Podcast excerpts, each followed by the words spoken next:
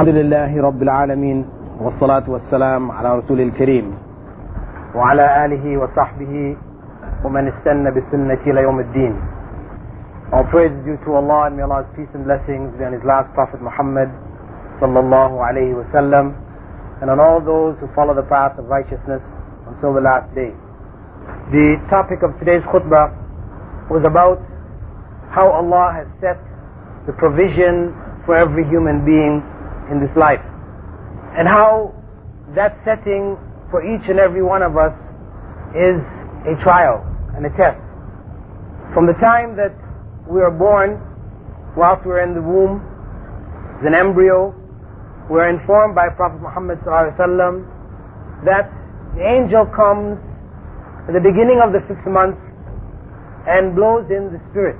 And at that time, the angel also records certain things concerning each and every one of us. Among them is what we will earn in this life. The total amount of money, wealth, etc., that we will ma- manage to gather around ourselves, all of it has already been written. Written ultimately in the Lawh al-Mahfuz, where all the destinies of everything was already written some 50,000 years before the creation of this world, according to what the Prophet Muhammad has informed us. Written again at the time of the birth of each and every one of us. And we know that when we die, none of us will take from this world anything that we didn't bring in with us besides our deeds. So it's something for us to reflect on. That our provision, what we are going to earn in this life has already been set. It doesn't mean that we don't strive to improve the quality of our life, that we are fatalists, as some may try to describe Muslims, Islam as being a fatalistic uh, type religion where because of these teachings Muslims cannot progress. They are backward, third world, etc. at this point in time because of the fact of their belief in destiny. However, this is not the case at all because prior to this period where we were the third world, there was a time when we were the first world, where Muslims were the rulers, although they didn't divide the world into first world and second world as the present ruler is now divided.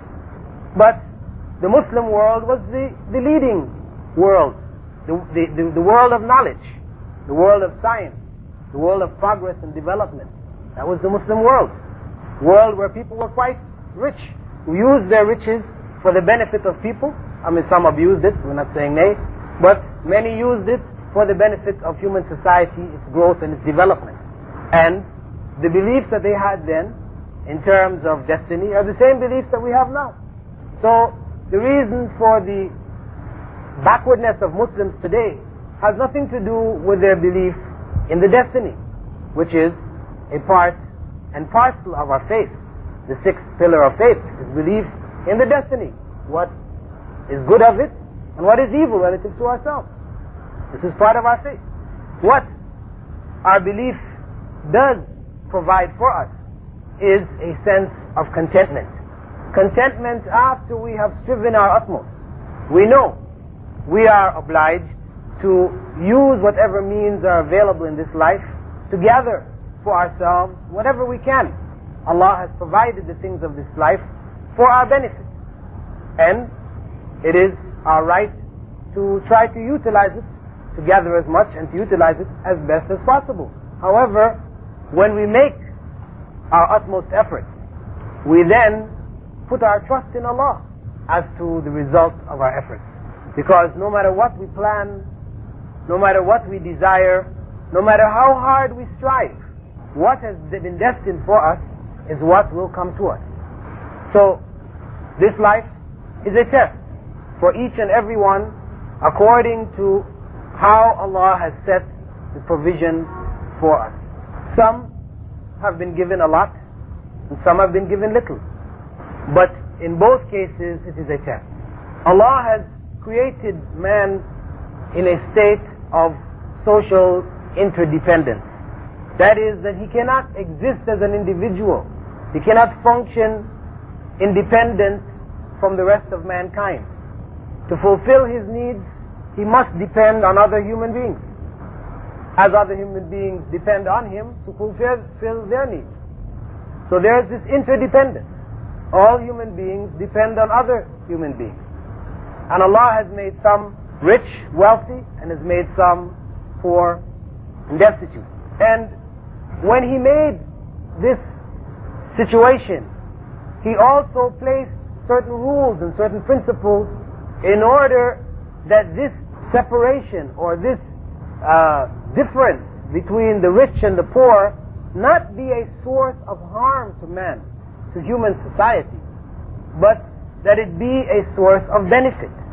That is, that difference that is there is fundamentally for the benefit of human society, for the benefit of the human, for the, of the human being, of the individual. It is a benefit in the sense that it is an opportunity for man to develop the higher qualities, the higher spiritual qualities, among which are generosity. Generosity, kindness, concern, care, all of these qualities develop only in a circumstance where there is a need, where there is a difference. If we all had the same amount of wealth, then there would be no one who would be in need for us to give. And there would be no challenge to our desire to possess. Allah has created in us a natural desire to possess, to own, but at the same time, He has created a circumstance where there is a need for us to share. And the quality of sharing is a higher quality. The quality of possessing is a necessary quality in this life. For survival, we have to have a natural desire to want to possess certain things which are necessary for our existence. But the higher quality is the one of sharing, giving of what we have, not holding on to it that firmly. So the circumstance of the life is what creates an environment in which the higher spiritual qualities of kindness, generosity, sympathy, etc. can develop. Therefore, it is a test for those who Allah has blessed with an excess of wealth or with plenty, that they have a responsibility to share with those who are in need. Not merely those who come to them with their hands out, begging, asking, but it is their responsibility to go and find those who are in need, to share. Because it's not a favor that we do for those who are in need when we give because they put their hand out. This is a right which they have. That even if somebody is not putting his hand out, we are required to go and find those who are in need.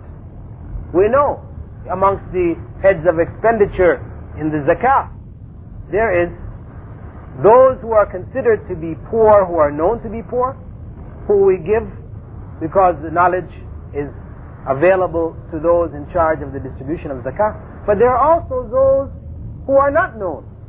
And it's the requirement of the community to go and seek these people out. Those who are poor but do not wish to put themselves in a position of begging. They would prefer to suffer quietly. We have to go and seek these out. So it is a blessing. A blessing from Allah if we become a source of helping other people that Allah has given us plenty and put us in an opportunity to help others. Because the plenty that we have received is by the destiny of Allah. And if we share that plenty with others, Allah blesses us, rewards us for that. So He has granted us a favor, and then He rewards us for utilizing that favor. This is a great blessing. It's from the grace of Allah that he give us this opportunity. And the Imam quoted a hadith reported by Tabarani in which the Prophet ﷺ informed us that Allah has some people whom He has chosen to bless with wealth in order that they may share this wealth with others and to help those who are in need. However, if they do not do so, then Allah takes it away from them and gives it to others. And, of course, he also quoted the verse from the Quran in which Allah said, وَلَئِن شَكَرْتُمْ لَأَزِيدَنَّكُمْ That if you give thanks to Allah for what blessing Allah has given, then He will increase it. But if we disbelieve, then His punishment is great. If we thank Allah for what He has given us, not thanking merely by words. Words at the beginning. We spoke about that in the previous session. That we are required as Muslims to thank those who help us, thank Allah what He has given us. However, the greater aspect of thanks is in living that gratitude. We thank Allah by giving of what He has given us. This is the greater thanks. And when we do not do so, this is what is described as kufran an-ni'mah, a disbelief in the blessings of God. And Allah has promised a severe punishment for those who disbelieve in His blessings. Disbelieving not in that they're saying, well, this is not from Allah, but in not giving, sharing of it with others, of in not using it in accordance with the laws of Allah. This is the disbelief. Disbelief in action. Then the Imam went on quoting various hadiths, all of which speak to the principle of Muslims helping those in need in this life. That if we see a Muslim in a state of calamity and we help that Muslim, Allah will help us, removing some of the calamities of the day of judgment. That the reward that Allah gives us on that day will be of the same description or general description for what He'll give us on that day will be similar to what we do in this life.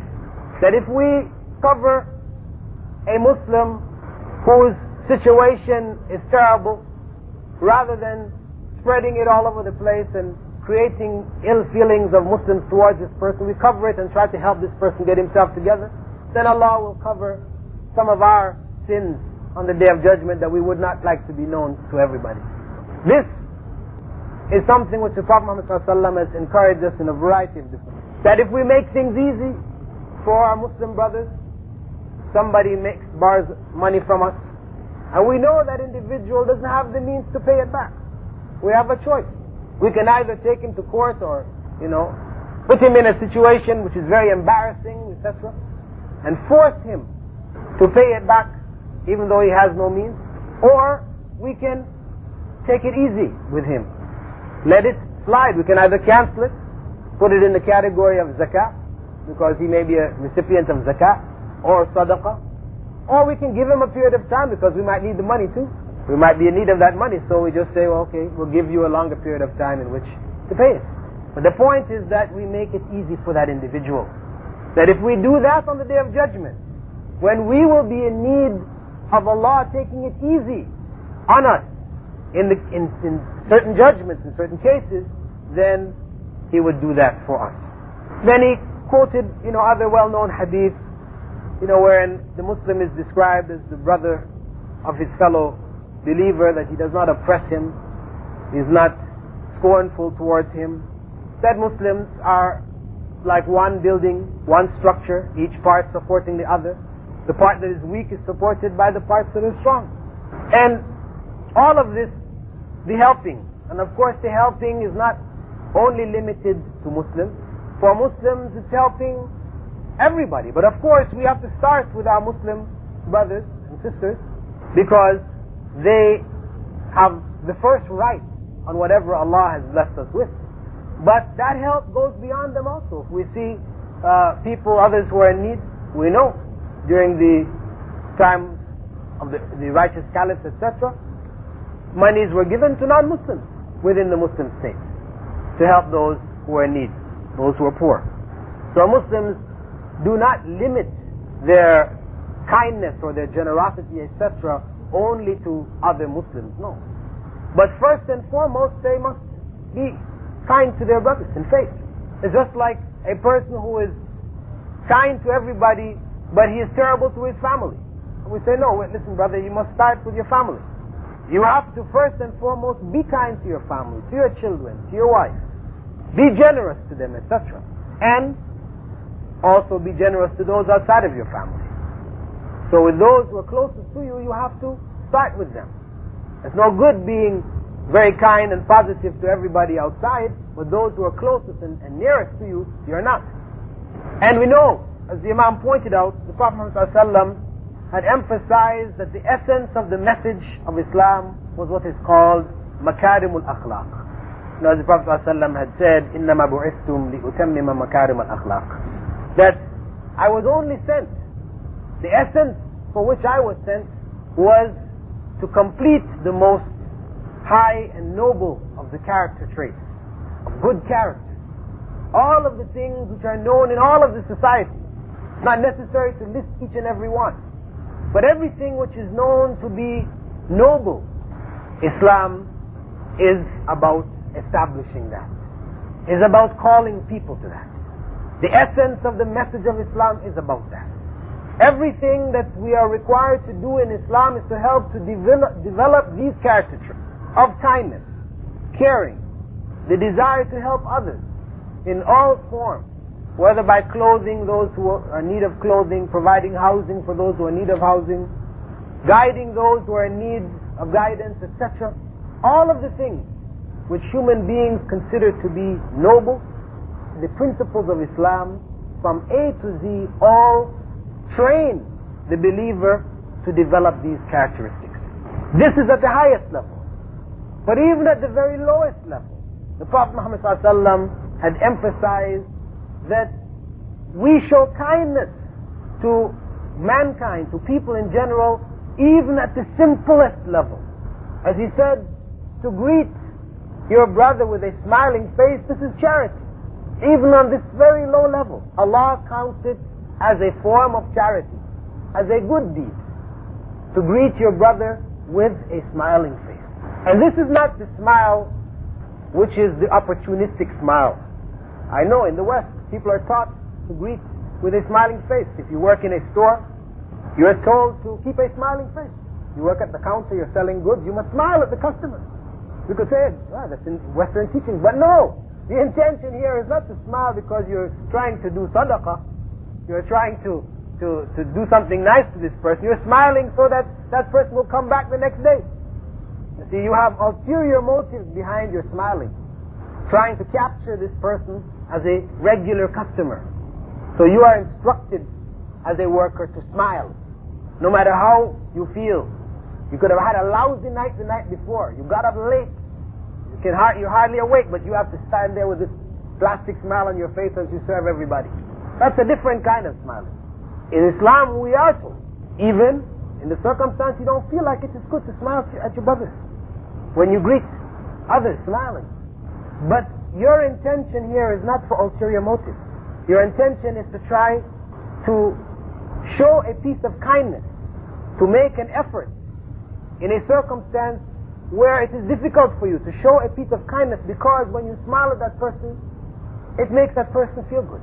Though you are not feeling good, you are trying to make others feel good. And that effort is blessed by Allah as charity. And even the removing, walking on the street, and seeing a broken piece of glass, a nail, stick with a nail in it, just removing that from the way this is charged. Now we should never consider anything too small to do. Any act of goodness, of kindness, we should never consider it too insignificant because the rewards which Allah has promised us are for those who do kindness of all types, at all levels. And none of us can say that we are so certain of all the good rewards from Allah that we don't need any more. We've had enough. An opportunity to, to do good comes, and some people will say, okay, you go ahead, you do it. Why not you? We're lining up in the masjid, in the masjid for salah. You'll see some people, there's a space comes in the line. Some people tell you, go up, go up, fill the space. Why not him? You know, Prophet Muhammad had said the best of the lines are the lines which are closest to the Imam. It's, it's very foolish, very ignorant for a person to tell others, go fill the spot, and they stand back. because they want to be closer to the door so when the salah is out, they can leave more quickly. This is very ignorant, very foolish. So we should never be one to encourage others to do good and forget ourselves because all of us are in need and we will be in need when we stand before Allah on the day of judgment. And when we do charity, when we share, when we give to those who are in need, we should do so as the Imam advised us with a smiling face. We should not do it with pain on our face where the person can feel every every reality we have taken out. You know, it is like a strain for us. Somebody comes in need and you know your face is so twisted. You're giving but they're looking at you. You know, it's pitiful. No. You're destroying your act of charity when you do it in this fashion. Though it may be painful. No one is saying it's not painful. Nobody is, you know, likes to give up what they have because everybody's afraid of tomorrow and the day after, etc. But in spite of how we might feel inside, it is important for us to give our charity, to give with a good face, a good smile. And we should also hide that charity. Not to give it in front of everybody. You know, you have some people that are very famous. When they give, you know, it's recorded in the newspapers, big sign, this masjid was built by, and you see so and so and so, donated by, this book is printed, this print, uh, cost was paid by, so and so. So this is in a company where there are people who have and are not giving, a person may give publicly in order to encourage those others to give. This is the exception to the rule, to encourage others. But most of what we see, this announcement of the givings, etc., this is not of that type. It is more one of glory. My name is recorded as being the one who did this and did that and gave and all this. Unfortunate.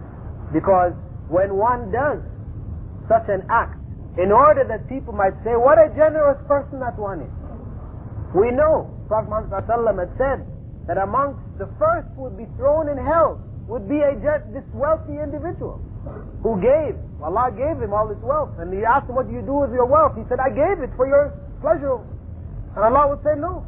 You gave it so people would say, what a generous man he is. And you received what you thought in that life. There's nothing for you in the next life. He will be dragged off on his face and thrown in hell. So when we give charity, if we do it in order to promote ourselves in an egoistic or egotistical fashion, then we destroy the value of the good that we do. If we are able to keep in mind that charity is an obligation, it is something which is compulsory on us.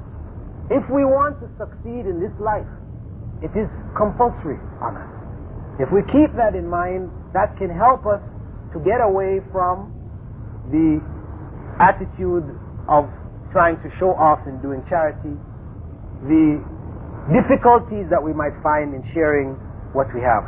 And he quoted a verse from the Quran in which Allah, speaking of the righteous, describes them as saying, إِنَّمَا نُطْعِمُكُمْ لِوَجْهِ اللَّهِ لَا نُرِيدُ مِنْكُمْ جَزَاءً وَلَا شُكُورًا Verily, we feed you, we provide for you food and drink for the pleasure of Allah and we don't wish from you any reward or anything. We're not doing it for the reward or for the thing. We're doing it for the pleasure of Allah. That Allah be pleased with us. If you thank us, Alhamdulillah. If you don't thank us, Alhamdulillah. MashaAllah. We're still doing it. We're not doing it only because you will thank us. We're not doing it only for a reward that may come in this life. But we're doing it for the reward that Allah has promised us when we do that which is pleasing to Him.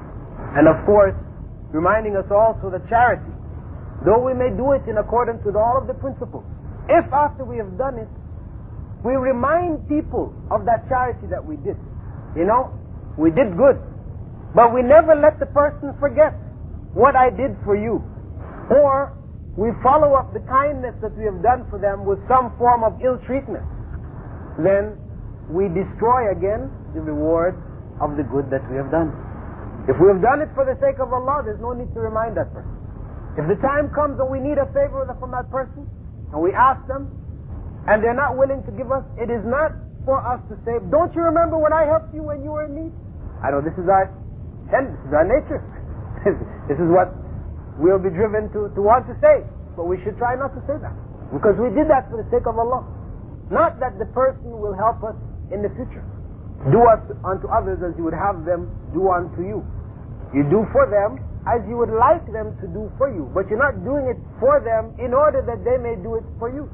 So in summing up, we could say that the essence was a reminder to us that our provision in this life has been set by Allah. It's been set as a test for those who have as well as those who have not. Those of us who have have a, an obligation to share with those who do not have. Those who do not have have an obligation to be patient, to strive to have, but to be patient and to be content with what Allah has destined for them. And the way in which we handle ourselves in this life will determine our state in the next life. The good that we do for those around us by sharing the blessing which Allah has given us with others, this good will be multiplied and come back to us in the next life. We should also keep in mind that no good is too small for us to do. We should seek to share, to help at whatever opportunities are presented to us. We should encourage others to do so, and we should ourselves be the first, doing good for the pleasure of Allah, not for what we wish from people, whether it be praise or good of the same quality. The topic of today's sermon, khutbah, was that of sincerity and the role of sincerity in religion. The term for sincerity used in Arabic is ikhlas. And the Imam began the presentation on sincerity by quoting a, a verse from one of the surahs or chapters at the end of the Quran, the one known as Al-Bayyinah. And in it, you know, Allah says, وَمَا أُمِرُوا إِلَّا لِيَعْبُدُوا اللَّهَ مُخْلِصِينَ لَهُ الدِّينَ That they were only commanded, you know, we, actually, we are all only commanded by Allah to worship Allah, making our worship of Him sincere. You know, to worship Him in such a way that our religious acts, what composes the religion for us, is one based on sincerity. This is all that Allah has commanded us to do. This is the, this is the foundation of the faith. And in fact, there is even a statement wherein the Prophet Muhammad you know, had said that whoever says La ilaha illallah will enter paradise. It made a general statement of this nature. Then he further went on to clarify it, repeating the same statement, but by saying, whoever says La ilaha illallah sincerely from his heart will enter paradise. So, he makes a distinction. And in the general sense, whoever says La ilaha illallah will enter paradise. But what is meant by that is, are those who say it sincerely from their hearts. That if a person, at any time in his life, sincerely says La ilaha illallah, it means that once faith has entered your heart, it will never go. You may do wrong, you may stray, but you know, once you have tasted the reality of faith, which causes you now to be sincere in your declaration, then you will ultimately attain paradise. And the Imam I went on to point out that when people are insincere in what they're doing, eventually their insincerity will be exposed. You know, a person may pretend sincerity for a period of time, however, eventually the circumstance will catch up with him and the reality of that individual will be exposed. And furthermore, from an Islamic point of view, a heart which lacks sincerity, you know, is the worst of hearts. Because this is the heart of the hypocrite. This is the heart of the enemy of Allah. This is the worst of mankind. So it is a, it is a situation that we have to check ourselves about to be certain that we are in fact sincere in what we're doing, whether it is in, includes the, the religious, obviously religious acts, or whether it is with regard to acts which we normally consider not religious per se, because really in Islam, the principles cover everything. And the, the concept of sincerity is something which is required in all aspects of our life. And there's no way that we can be truly sincere in our worship of Allah, but insincere in our dealings with other human beings around us. These two don't come together. If we're insincere with our dealings with people, we will be insincere with our dealings with Allah. Because it is on the basis of our sincerity to Allah in our worship which causes us ultimately to be sincere in our dealings with other human beings. Because our relationships with other human beings are governed by the laws of Allah. So how can we possibly be sincere to Allah and yet break His commandments in dealing with people? No. It means that the true sincerity is not really there. The Imam mentioned that uh, in, in one of the, the latter battles, uh, when the call for jihad was given and people were invited to, to take part, there were people who came to Prophet Muhammad who wanted to join in the jihad. However, due to the lack of sufficient materials for them, you know, uh, weaponry, uh, means of transport, etc., they, there was no opportunity for them to join in the jihad. So these individuals, you know, turned away. They're described, you know, in the Quran, described in the Sirah, turning away from the Prophet ﷺ with their eyes filled with tears. You know, this opportunity, the opportunity to go out with the Prophet Muhammad they were not, it was not available to them. And so, you know, this moved them to tears. They were very sad. And he gave the example also of one Arab, desert Arab who came to Prophet Muhammad accepted Islam, and started to practice the religion as sincerely as he could. When the time for the battle of Khaybar came, he went out with them, they fought. And at the end of the battle, they were dividing up the booty, you know, what was captured from the enemy. It was divided up amongst those who took part in the jihad. And when they brought the portion to him, he asked, what is this? He said, well, this is the portion of the, you know, booty which is for you. He said, no, I, I didn't, you know, make bay'ah, that is, I didn't make my oath of allegiance to the Prophet Muhammad for this. This is not what I made bay'ah for. I made bay'ah to go with him, to find an arrow in my heart, he pointed to where his heart was, dying and achieving paradise. This is what I made bay'ah for. So the Prophet Muhammad had said, you know, that if that is really the case, then, you know, he will attain paradise.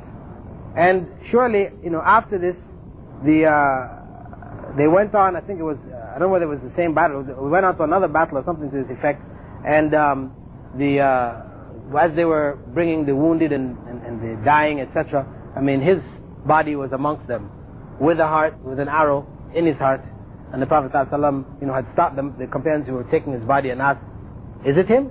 You know, the one who had said this? And they said, yes.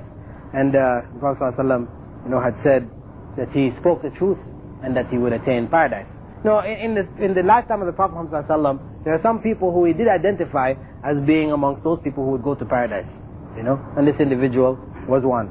He's unnamed, nobody knows what his name is, specifically in the what has been recorded of the uh, biography of the Prophet Muhammad ﷺ, but his story is known.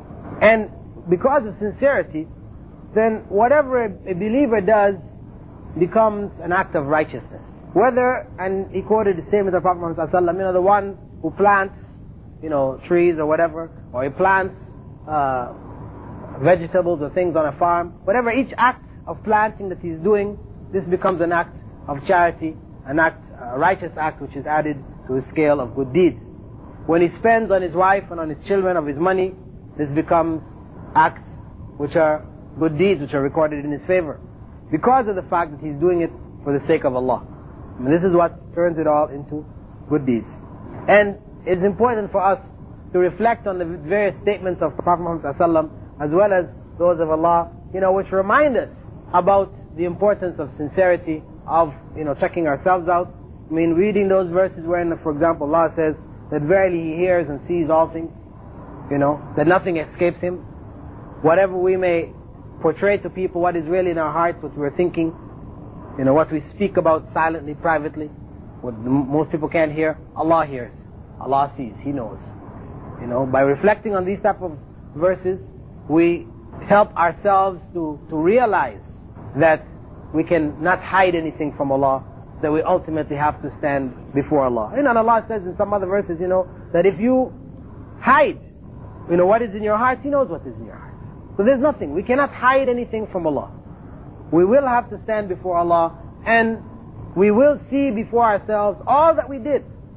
What we thought, what we intended to do, etc. Our intentions, this will all become clear on the day of judgment.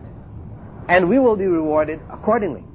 And he also, the Prophet also pointed out that, you know, whoever fights, when they fight, you know, whatever their, their intent was, whatever purpose they were fighting for, then they will be raised on the day of resurrection accordingly. And he gave an example also of a situation where the Prophet ﷺ had said that, you know, on the day of judgment there would be groups of people, Muslims, who would come before Allah with a collection of deeds the size of the Mount Tihama. However, these deeds will just disintegrate and be as nothing. And the Prophet ﷺ explained that it is because whenever they were alone, they broke the rules of Allah. They did a lot of good deeds, but whenever they were alone, whenever there was nobody to see them, then they broke the laws of Allah. It means that the acts that they were doing, they were doing for show. They were doing it because of the pressure of the society or their family or whatever. This is why they were doing these good deeds. But whenever they were alone, there was no pressure, no one there to watch them or anything, then they broke the law. You see, and this is the, this is the way of the kafir. This is the way of the disbeliever. Because he doesn't feel that there is a point of accountability. Whatever he can do and get away with, he will do.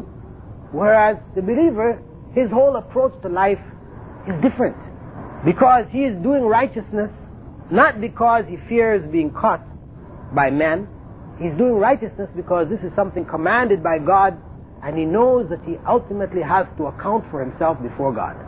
So it means that whether there is a police out there or the police is not out there, he's going to be righteous. His actions don't change according to the circumstances. He is on a straight path. Is what we refer to in Surah Fatiha as the straight path. The path of the righteous. It's not one which varies from circumstances. It's one path. Whatever the circumstances, he's heading along that same path, the straight path. And then he gave another example of a hadith in the Prophet Muhammad had said that there are the first three people who would be thrown into hell. And these three people represent three groups of people. You know, one would be a martyr who was brought before Allah. And Allah will point out to him the various blessings which He gave this man. And the man will acknowledge the blessing. And then Allah will ask him, well, what did you do with these blessings? You know, you were given these things. You have responsibilities. Now what did you do? Allah gave him strength, ability to fight, so on and so forth. Knowledge. So he says, well, I used this ability to fight for your sake. Oh Allah, I fought and I died for your sake. But Allah will say, no, you didn't fight for my sake. You fought so that people would say, what a great fighter. What a fantastic, you know, mujahid. And the people have said it. So there is nothing for you in this life. So he will be drawn away on his face and thrown into hell. He's the first. The second will be a scholar. Allah will ask him about the blessings which he gave him, and the man will acknowledge it also. Big sheikh, he acknowledges, yes. You gave me this knowledge, you gave me this opportunity. So Allah will ask, what did you do with it? He said, well, I taught people the Quran, and I gave them knowledge of Islam, and guided them, so and so. For your sake, O Allah. Allah will say, no. You didn't do it for my sake. You did it so people would say, what a great sheikh. What a knowledgeable man. How great and pious and noble is this person. And people have said it in the dunya. So there's nothing for you in this life.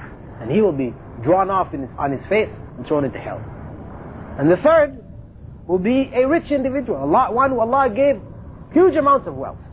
Allah will again recount to him the blessings. The man will acknowledge it. And he will be asked, what do you do with it? And he said, well, I gave in charity. How many people, you know? Two million to this, and two million to that, and five million here and there. He gave all over the place. He gave for your sake. And Allah will say, no. You didn't do it for my sake. You did it so people will say, what a kind and generous man. Look how kind and generous he is. You did it for praise in that life. And you got it. So there's nothing for you in this life. He'll be drawn off on his face and thrown into hell. And these three people, why, why does the Prophet ﷺ pick out these three? And of course this is because Allah has revealed this to him. Although we are understanding that this, the meaning of this goes beyond these three people, but still, these three people will be brought before Allah and others like them and thrown in fire first before all the other people. In other words, before the disbelievers, etc., who will be brought up for the deeds, the first of the people will be these individuals who considered and called themselves Muslims, who were, you know, honored amongst Muslims as martyrs, as scholars, you know, as, as charitable individuals. They will be the first to go to hell. Why? Because these three individuals, these groups of people, this, these categories, these are the categories also which take a person to the highest levels of paradise. So you see, it's like a double-edged sword. You, when Allah gives you this, it can either take you to the highest level of paradise, if you do it with sincerity, or it can take you first to hell, to the lowest levels of hell, if you do it without sincerity. Because these are all trials and tests. So this is something that we all should reflect on. And what this all shows us is that amongst the, the biggest things which destroys sincerity is what we call showing off. In, in Arabic it's called riya. Ar-riya. It means doing things to be seen or to be heard by people. And this is the major factor which destroys sincerity.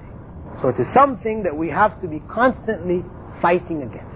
And we do so by remembering Allah, by maintaining modesty in our dealings with people. We try to avoid, you know, because people will push you out there. People will praise you and cause you to start to do things for the praise. Because being praised, people cheering and clapping, this is something which makes anybody happy. You know, our natures are like that. That we like to be, people say, great, you're really nice, and fantastic. So this is our nature. You know, and this is why, you know, you see the people who are the pop stars and so on. So, you know, once they've been out there with thousands of people clapping and cheering, it is something, and they become addicted to it. You know, and to, to, to fall off the charts, you know, and not become so popular anymore, it becomes devastating for them. When the numbers dwindle, they don't have people around them anymore, it becomes devastating to them. So much so they end up committing suicide, taking drugs and killing themselves one way or the other. You know, this is the nature of man. And this is why Prophet ﷺ said that if somebody comes and and is constantly praising you to your face, throw dirt in his face. Throw dirt in his face. Chase him away. Don't allow him to do it. And this is why also among the things that we seek refuge in Allah from, you know, in the beginning of the salah, when we say, أعوذ بالله السميع العليم من الشيطان الرجيم min hamzihi, that is the prodding of shaitan. وَنَفَخِهِ And that is the pride, being blown up with pride.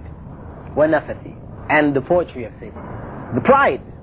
The Prophet ﷺ said that no one would enter paradise who has a mustard seed's weight of pride in his heart. Because pride is what drives us to do things for show.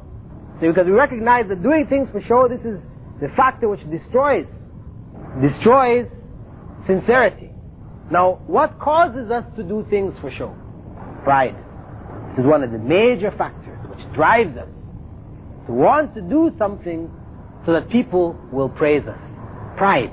So it means it's something that we have to work constantly against. It is the original sin. It is the basis of the argument of Satan. When Satan refused to bow to Allah, when Allah asked him, why you didn't bow? He said, what? Because you made me, I'm better than Adam. Why didn't bow to Adam? He said, because you made me from fire and you only made him from clay. Fire is greater than clay, isn't it? This was his pride. This is what caused him, though he knew Allah better than you and I. He knew Allah better than you and I. Allah spoke to him directly. Anybody here and Allah spoke to him directly? Anybody who says that is in trouble, really. Anyway. So it means he knew Allah better than you and I. We may have little doubts which creep into our mind because we've not seen Allah. Allah has not communicated with us directly or anything You know, we believe in Allah based on our faith in what the Prophet Muhammad has brought to us. That he was a Prophet of Allah and what he brought was the true message. So there is Allah, etc., etc. We believe this. But he had certainty of knowledge. But pride destroyed his faith. So that that knowledge could not be translated into a living faith, which would cause him to obey Allah's commandments. So this is why we have to be weary of pride, to strive against it in ourselves, in our children, in our families, in our friends. When we see it happening, it's our duty, you know, as a brother to advise another brother. If we see it coming up, these feelings, these expressions being, you know, in the person's actions or his words, that he's expressing concepts of pride and so on, so we have to, it's our duty to advise the brother. You know, not that we should go to another brother and say, you know, look, so-and-so is really boastful, isn't he? You know, look at, it. no, that's no good because then we're committing sin. Then we are now committing sin. What we should be doing, we should be taking our brother aside and say, you know, brother, really, you know, you shouldn't say these things. It's not good. You know, Satan will take you away with this. You know, cause you to be misguided. So we have to strive against pride. And we have to develop for ourselves also a good knowledge of Islam. Because, again, doing things for show can also be a result of a lack of knowledge. A person comes into Islam, he knows the basic pillars of Islam, he accepts Islam, he starts doing what everybody else is doing, but he doesn't increase his knowledge. He doesn't read from the seerah, as I said, the autobiography of the Prophet to learn about the way of the Prophet, his way, his modest way, his moderate way, the way of his companions, the same way. They said when people came to see, to see the Prophet ﷺ, he was sitting in a group with his companions, you know, a person came to, to look for the Prophet ﷺ, they're asking, they're looking, you know, to want, to try and find out which one is the Prophet. He looked like everybody else. He wasn't wearing, they expected somebody wearing special robes, maybe sitting up on a, you know, on a chair, some kind of a special chair, you know. But they, he was not, he was not distinguishable from the rest of his companions. That is modesty in practice. So we need to read from the seerah to know about the life of the Prophet Muhammad to read the hadiths, the books of hadith which describe the Prophet Muhammad you know, to know more about the Muslim character, what constitutes the Muslim character, you know, getting into the depths of knowledge concerning, you know, what is required of a Muslim in Islam. See, if we don't develop this, we stay in a state of ignorance, and it's also easy for us to be misguided and do things for show. Because we don't have knowledge that what we're doing is in fact wrong. That's what we were doing before we were Muslims. We did these things because was, what we did before being Muslim was not, uh, it had nothing to do with Islam.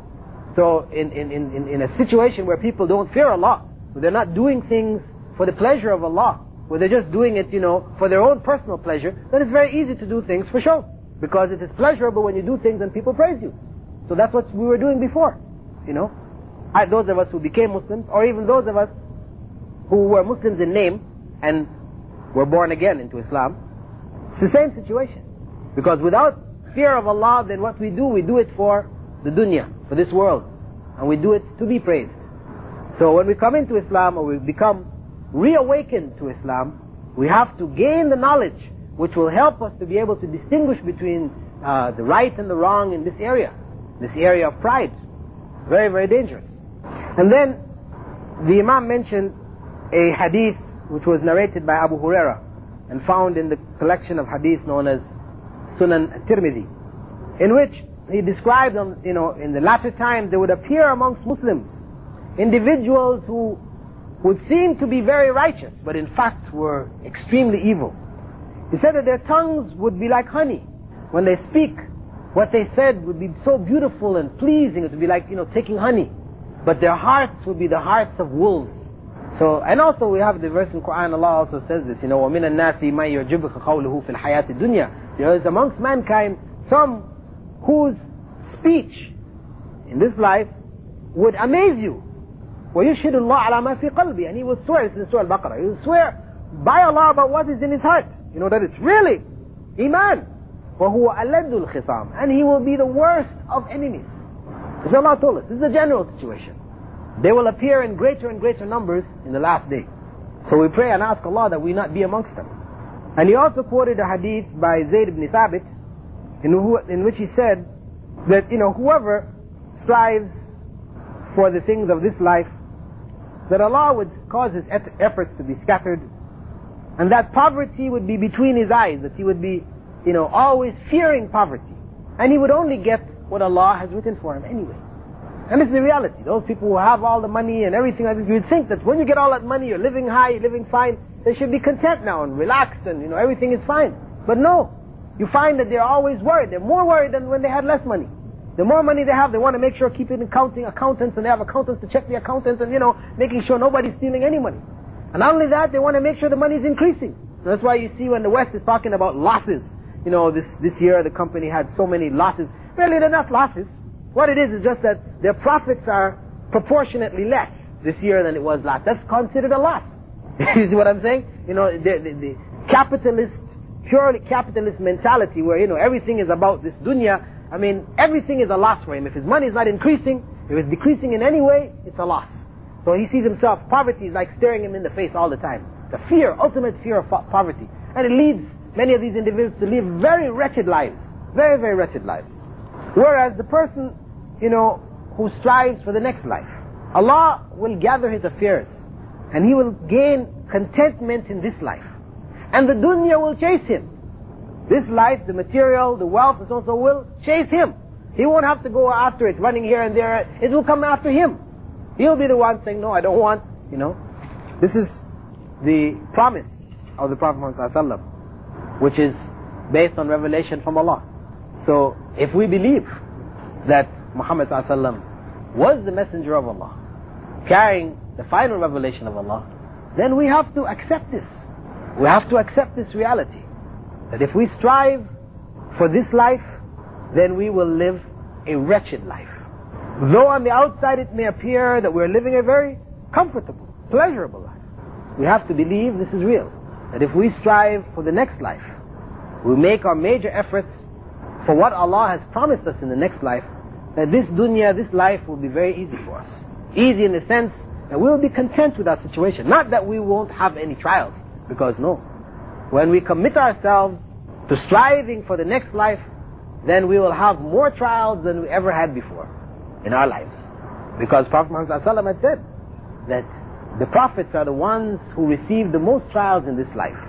Then those people who are like the prophets receive the next most. So the more righteous you are, the most, more trials you have in this life. But because you know the purpose of life, you know what these trials are there for. They are there to develop your faith, to make your faith stronger. You know, like the heat of the fire, when you put the ore that contains gold, you heat that gold ore to separate the impurities from the pure substance. The heat of that fire, this is like the trials of this life for the believer. It just helps him or her to separate out the impurities and bring forth that pure faith, which is a faith which is content, which provides contentment for the individuals in these times, the worst times of trials. So he'll be content. And he'll go through the difficulties. And the dunya will be after him. Like the trials the Prophet ﷺ faced, and at the same time the people of Quraysh were offering him the wealth. They say, you want to be the king, we'll gather wealth from all the people in, in Medina, in Mecca, and make you the wealthiest. You want women, we'll gather all the women for you. The best, the prettiest, you choose the ones you want. So all these things were being offered. The dunya, chasing the Prophet ﷺ. At the same time, they were trying to stop him in other ways, through boycotting, trying to kill him, and all these other things. So it's a mixture. You'll find a mixture of both things happening. The satanic forces trying to stop righteousness in, in both ways. Either by direct evil acts against you, or offering you things which would cause you to divert. But when one's goal is the next life, then one is able to see through these things. The trials, you are able to handle them, whether it is trials in terms of personal tragedies, calamities, etc., or it's trials in terms of rich, richness, wealth, pleasure, etc., you're able to handle it and keep going forward. And this is the promise of Allah. And it is the basis of our sincerity. Our faith in Allah, our sincere, our faith which is real faith, producing righteous deeds which are for the sake of Allah. This is what will carry us ultimately to paradise. It will carry us through this life and its difficulties to the pleasures of the next life. So we have to, as individuals, assess ourselves. Allah has given us means in the Quran, Prophet Muhammad in the Sunnah, has given us means to assess ourselves, to check ourselves, to know, are we sincere in what we're doing or are we not? Sincerity can be judged. We don't have to ask somebody to tell us, are you sincere or not? No. We can figure it out. If you do something, there's an Islamic project there for us to do. And you take part in it, but when somebody criticizes you or does something you don't like, you say, I don't have to take this, so you don't take part in it anymore. This is a sign of insincerity. Because if you are sincerely doing that for Allah, it doesn't matter. If somebody uses, you know, language you don't like, or they said something you don't like, or you don't like the way people are doing it, this is not going to stop you from doing it because you're doing it for Allah's sake.